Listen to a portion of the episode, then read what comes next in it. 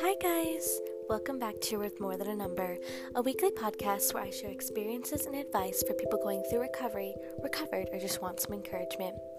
This week, I am going to be sharing and talking about 10 things that are necessary in ed recovery.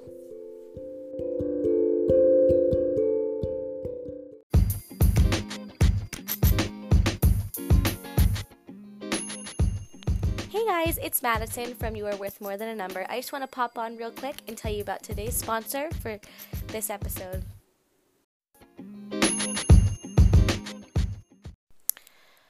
Ten things that are necessary in eating disorder recovery. Now, there are so many more than just 10 things that are important in eating disorder recovery, but I'm here and going to share the 10 that were most important to me and the 10 that helped me the most when I think about and look back on my own recovery.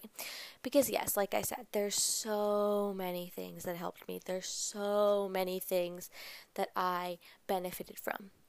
But when it comes to narrowing down to the most important things that I can look back and say that was so beneficial for me for where I am now, these are the 10 that I recommend strongly.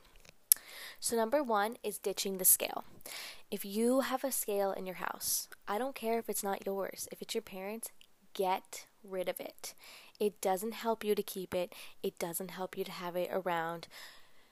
If you even know that it's in the house, you're going to want to use it. Because believe me, I tried all of that.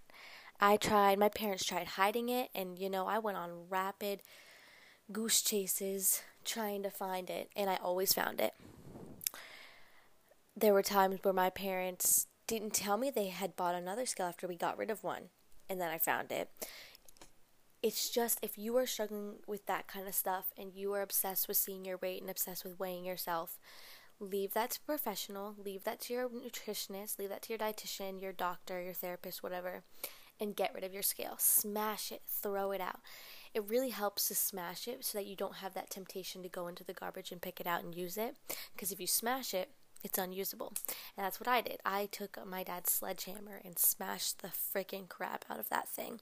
And it felt really good. It felt really good. It was weird at first, but it's been over a year. It's almost been two years since I smashed the scale. And let me just tell you wow, it's almost been two years. Let me just tell you, that's an amazing feeling. Number two, is you have to stop body checking.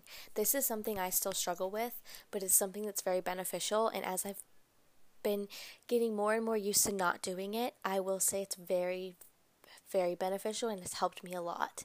Because when you are constantly checking after you eat, before you eat, it ruins your whole mood. Like, I would be in the best mood in the world, and then I would check and I'd feel terrible about myself and that's just it's the flip of the switch. And so the minute i've stopped and really been diligently trying to not do it i feel so much more confident in myself so much more be- better about myself. And it's hard because i just want to look but i just have made a promise to myself and a commitment that when i want to look i tell someone and they don't let me and it's really really helpful. Number three is no calorie counting even if you weren't a calorie counter, I guarantee you, you knew and were obsessed with calories in some way, shape, or form. And you have to stop. You have to stop obsessing over them. You have to stop looking at them. You have to stop looking them up. You have to stop letting them decide what you're going to eat because it doesn't help you. It just makes things harder and worse and stressful. And if you want to get to this place of full recovery, you have to stop focusing so much on them. And this is something I'm also working on at the moment. I don't I never counted calories, but I always was aware of them and they definitely influenced what I ate and what I didn't eat. And I've been working on going against them recently. Number 5 is eating all foods. Eating all foods.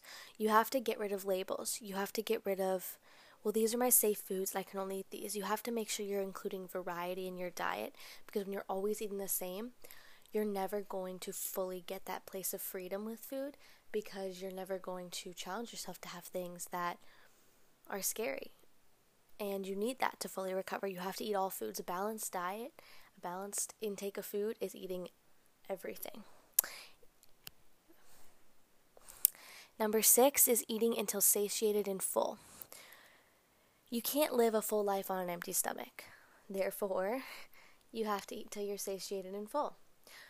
Usually, when you're trying to weight restore and at the beginning of your recovery, if you did if you were in extreme restriction, your dietitian or therapist will tell you to eat until you're uncomfortably full, until you get to a point where your body's used to eating again, and then you won't be uncomfortably full after you eat every time. But you should always eat till you're full. If you get done eating and you're still thinking about food, you're still hungry and you need to honor that. You might not be physically hungry, but you're probably mentally hungry if you're still thinking about food, and you need to honor that. Because for me, I was in extreme restriction, and for like three, two years, two and a half years, three years, and I was always thinking about food, even if I was so uncomfortably full, because I my body was so hungry. I was so freaking hungry because I hadn't been eating.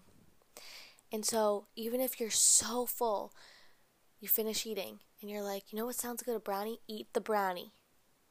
Because your body needs that. It's not just your physical hunger that's important, it's your mental hunger too. Make sure you're full in both areas. Number seven, or six, seven, seven, um, is support and a good community around you. Sorry, six, not seven. I don't know why I said that.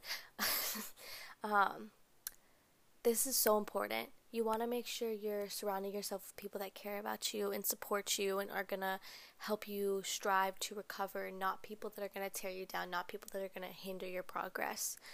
Um, that's very very important i had to i lost some friends over this and that's okay because i also gained a lot of friends and gained a lot of support so i'm okay that i lost some friends it was hard at first but now i'm like eh now number seven learn to show yourself compassion and love this can be hard for some people especially if you're not used to this or you feel weird showing yourself love but it's so very important to be kind to yourself during this time because it's really hard. This is probably one of the hardest things, if not the hardest thing you'll go through in your life. And you have to be patient with yourself. You have to show yourself love because if you don't, it's going to be really, really hard to get to that place of full recovery. And so, yeah, it's very important to be kind and love yourself. Number eight is body acceptance. Excuse me. It's this is hard for me at times, but it's very important because it's not just about accepting your body when it changes, but also just accepting where you are in the moment too, and being okay with the possibility that it might change or the possibility that you're probably not going to be the same size you are in this moment in a few years from now, and that's okay. Um, and just accepting that and accepting how f- just everything about you. And number nine is challenging yourself daily. This is something that I was kind of forced to do by my dietitian. I wasn't allowed to go a day without challenging myself because she was like, if you don't challenge yourself every day, that's you're backsliding or something like that. so I had to challenge myself every day, and it, it sucked in the beginning, but look at me now. So you can get there too. It may be hard, and some days it can be as little as eating an extra serving of something than you usually would. Or it can be as big as eating that fear food that freaks the crap out of you. But like challenging yourself daily so that you're always staying and getting ahead of your disorder is so very important because you never want it to um, get back in the driver's seat, especially when you've started recovery. You want to keep get it out of the bad driver's seat and keep pushing it out of the car. And the last one that really, really helped has helped me is accepting and realizing you can't do this alone and you aren't alone in your recovery. This I honestly really thought I could do this by myself at the beginning. Like my parents were forcing me to see a dietitian and a therapist and your girl was like, I don't need their help and I didn't listen to them because I was like, I can do this by myself. I'm not that sick. Well, yeah, no, that doesn't work. Um, very, very quickly I found out that doesn't work.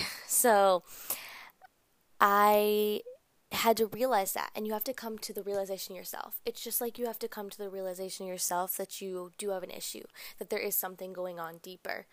You people can tell you all they want that there's something going on, but if you don't accept that and realize that yourself, nothing's going to happen because you got to have that self realization. And that's the same thing with can't do this alone. And you have to know that you're not alone. I guarantee you there are so many people around you or in your life, or at least there's a few people that support you and want you to get better. This is something that I wasn't aware of at first, always thought I was alone, especially when I was ill. And then recently, past two years, year and a half, two years, I've realized that I have so many people that care about me. And even though your parents may be making you do things, or your significant other may be making you do things, they're doing it out of love. They're not doing it because they don't like you. They're not doing it because they want you to suffer. They're doing it because they want you to be better. They want you to be the best version of yourself and they want you to be okay. And that's what they got to do. They got they're going to be hard on you, but you got to know that you're not alone. That's a prime example that you're not alone. If they didn't care about you, they wouldn't make you do stuff. They would just watch you suffer, which sounds horrible, but it's true.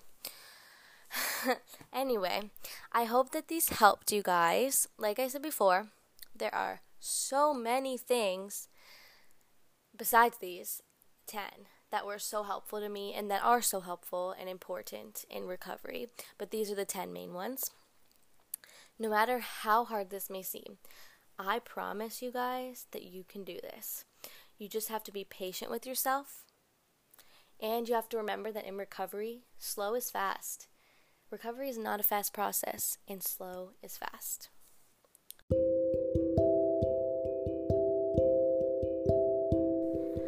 Friends, thank you so much for listening this week again. Remember, if you have any questions or comments, feel free to DM me on Instagram at Madison Parmeter.